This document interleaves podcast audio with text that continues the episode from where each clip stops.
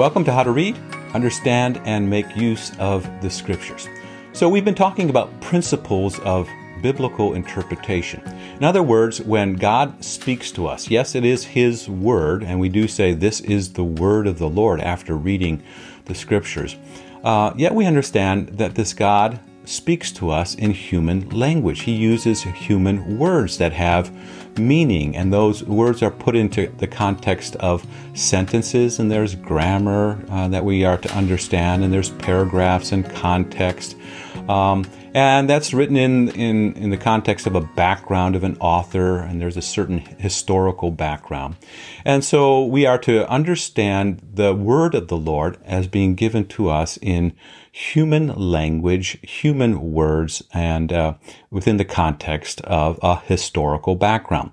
So we're always asking the question what is the one intended meaning of this text that we are reading. Now, I say the one intended meaning because uh, in the past, specifically in the medieval ages during the time of Martin Luther, uh, the interpreters would try and go to the text and we, you could say they over spiritualized it. They would look at a text and say, well, there's four meanings here.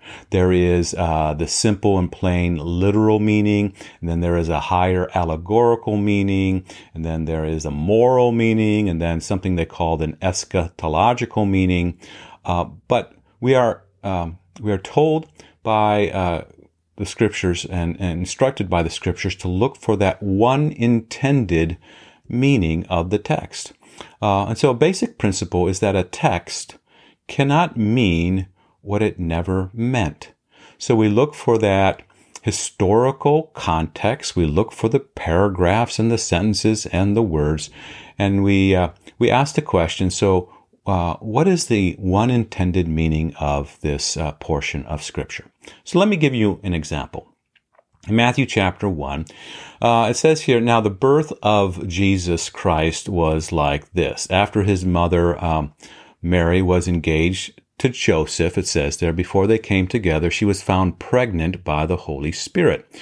And it says here, Joseph, uh, being a righteous man, uh, not wanting to uh, publicly disgrace her, he intended to put her away or divorce her secretly. Um, it says there though, but when he thought about these things, an angel of the Lord came to Joseph saying, Joseph, don't be afraid to take to yourself Mary as uh, your wife, for that which is conceived in her is of the Holy Spirit. And then, then the angel says, she shall give birth to a son, and you are to call uh, his, him Jesus, for it is he who shall save his people from their sins. And then the angel um, speaks to Joseph, comforts him, and the text says, All this happened that it might be fulfilled which was spoken by the Lord through the prophet Isaiah, and it's Isaiah 7. Behold, the virgin shall be with child and shall give birth to a son, and they shall call his name Emmanuel, which means God with us. So we hear that portion of scripture specifically during the, the Christmas season. So what's the text? What's the you know historical context? What are the words um, saying? So you know to summarize, a couple they're pledged to be married. Angel comes to Mary, uh, though she's a virgin. The angel says in uh, in Luke, the Gospel of Luke, that she's going to conceive a child. It's going to be by the Holy Spirit. Uh, this child would be called Son of the Most High. Mary leaves then, and the assumption is that she doesn't talk to Joseph about this, but she goes to visit um, Elizabeth for a couple of months. She comes back, um, obviously pregnant, and now she tells Joseph. Joseph, we find in Matthew, is distraught, and his mind uh, settles on divorcing her. Uh, the angel comes to Joseph and says to him, Don't be afraid what what Mary said is true. Uh, take Mary as your wife. She's going to have a son, and call him Jesus because he will save um, his people from their sins. And then it says all this took place to fulfill what the Lord had said through uh, the prophet Isaiah. Okay, so that's pretty pretty clear, right? Context, meaning of words, historical background. Now, let me give you uh, another scenario. Let's say there's another couple and they're engaged, and uh, their wedding is going to be a year away, and he's going to go off for his final year of graduate school. She's going to stay back home with her parents. she's going to work a little bit. They're going to plan uh, the wedding, and uh, he'll come back when he can, you know, for the holidays. So he returns for uh, he returns for Christmas, and uh, during that visit, she tells him that while uh, he was away at uh, graduate school, her ex boyfriend contacted her and just wanted to get together and to talk. And they met, and then she says, "Well, one thing led to another." in a moment of weakness, uh, I was unfaithful to you, and uh, now I'm pregnant. And uh, she says, "I'm so sorry. I this is never going to ever happen again. I don't ever want to see him again." Um, and uh, she says, I, I just don't know. I just don't know what to do."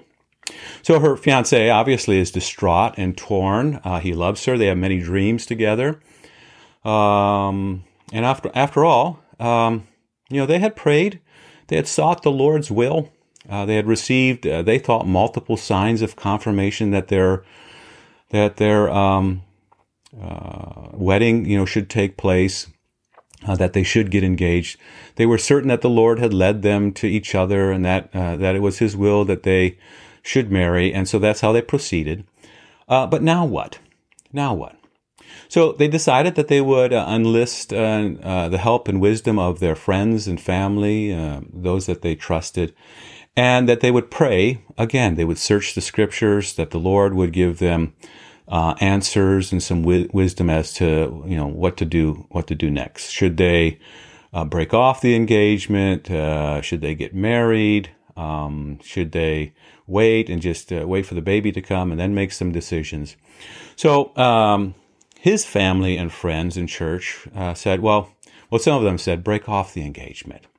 Others said, well, if you want to continue in this, um, you better be cautious. Uh, so we advise you to wait, let some time go by, uh, put the wedding on hold. Don't rush into any decision. You know, finish uh, finish graduate school. Uh, you know, have the baby first, and then see see what happens. So that was his side of uh, you know the family and friends, uh, their wisdom. Her side of the family, uh, they too trusted in the Lord.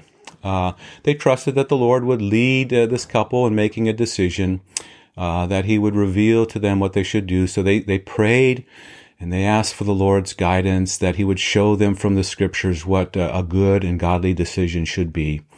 And in an act of faith, they said, "We're going to pray to the Holy Spirit. We're going to um, that He would lead us." We're going to open up the scriptures. So they closed their eyes. Um, after that, they uh, flopped open their Bible and pointed uh, their finger down wherever it would land. And the finger, finger landed on, of all places, Matthew chapter 1, verse 18. Uh, this verse. Uh, but when he, Joseph, uh, thought about these things, behold, an angel of the Lord appeared to him in a dream, saying, Joseph, son of David, don't be afraid to take take to yourself Mary as your wife. So they, they said we prayed, uh, and this is where the you know the Holy Spirit led, and our finger went to this place. What are the odds? I mean, this was the answer. Don't be afraid. Move ahead with the engagement. So in this scenario, say you are friends with uh, this couple. What are you going to say? How would you advise them um, from the text, specifically when the scriptures are involved? How would how would you interpret this? Well, I think the first thing you'd say is, well, that's interesting. I mean, I mean, what are the odds, right? You would pray, open up the Bible, and your finger would land on a portion of Scripture that would talk about don't be afraid to take uh, Mary as your wife. But I think the um, the way to proceed would to say keep reading the text, look at the context beyond where the finger pointed, and see what the context really says. So the context is spoken to in a certain uh, you know, biblical time in history. Uh, a man and a woman, Mary and Joseph, a virgin pledged to be married to this man, uh, is found to be uh, pregnant, but not by a boyfriend, conceived by the Holy Spirit. Um, and so uh, the boyfriend, the fiance here, uh, Joseph thinks that uh, that Mary has uh, has been unfaithful to him while she's been away visiting Elizabeth. So he has in mind to divorce her. But the angel comes. Angel comes and says, as un- unbelievable as it is uh, to understand, what she is saying is true. What is conceived in her is of the Holy Spirit. So, Joseph, don't be afraid. Don't be afraid to take Mary as your wife. What she said is true. She has been, uh, been visited by the angel and the Holy Spirit has conceived, conceived in her uh, the Son of the Most High. And you are to give him the name Jesus because he will save his people from their sins. And Joseph, all of this took place to fulfill what the Lord had said through the prophet centuries ago in the prophet Isaiah that the virgin would be with child and would give birth to a son. And uh, you are uh, to call him Jesus. And he also will be called Emmanuel, which means God is with us. So a text cannot mean what it never meant. So, as interesting as it might be in this scenario that you could pray for a certain situation, close your eyes, and point your finger uh, at a text that would say something like, Don't be afraid to take her as your wife, there's a broader there's a broader context to that. A text cannot mean what it never meant. So let's take heart. Let's take heart and understand that when we pray, the Holy Spirit really does want to guide us but to guide us through human words, human language, sentences, paragraphs, finding the one intended meaning of the text. And the triune God wants to hear, uh, wants us to hear Him, to understand Him, to know Him, to believe and to trust in Him. Um, and in that message of revelation, to hear this good news about a son called Jesus. Call him that because he will save his people from their sins. And this Jesus we know is Jesus the Christ, the one who is for us, the one who lives in and works through us, the one who is with us always, even to the very end of the age.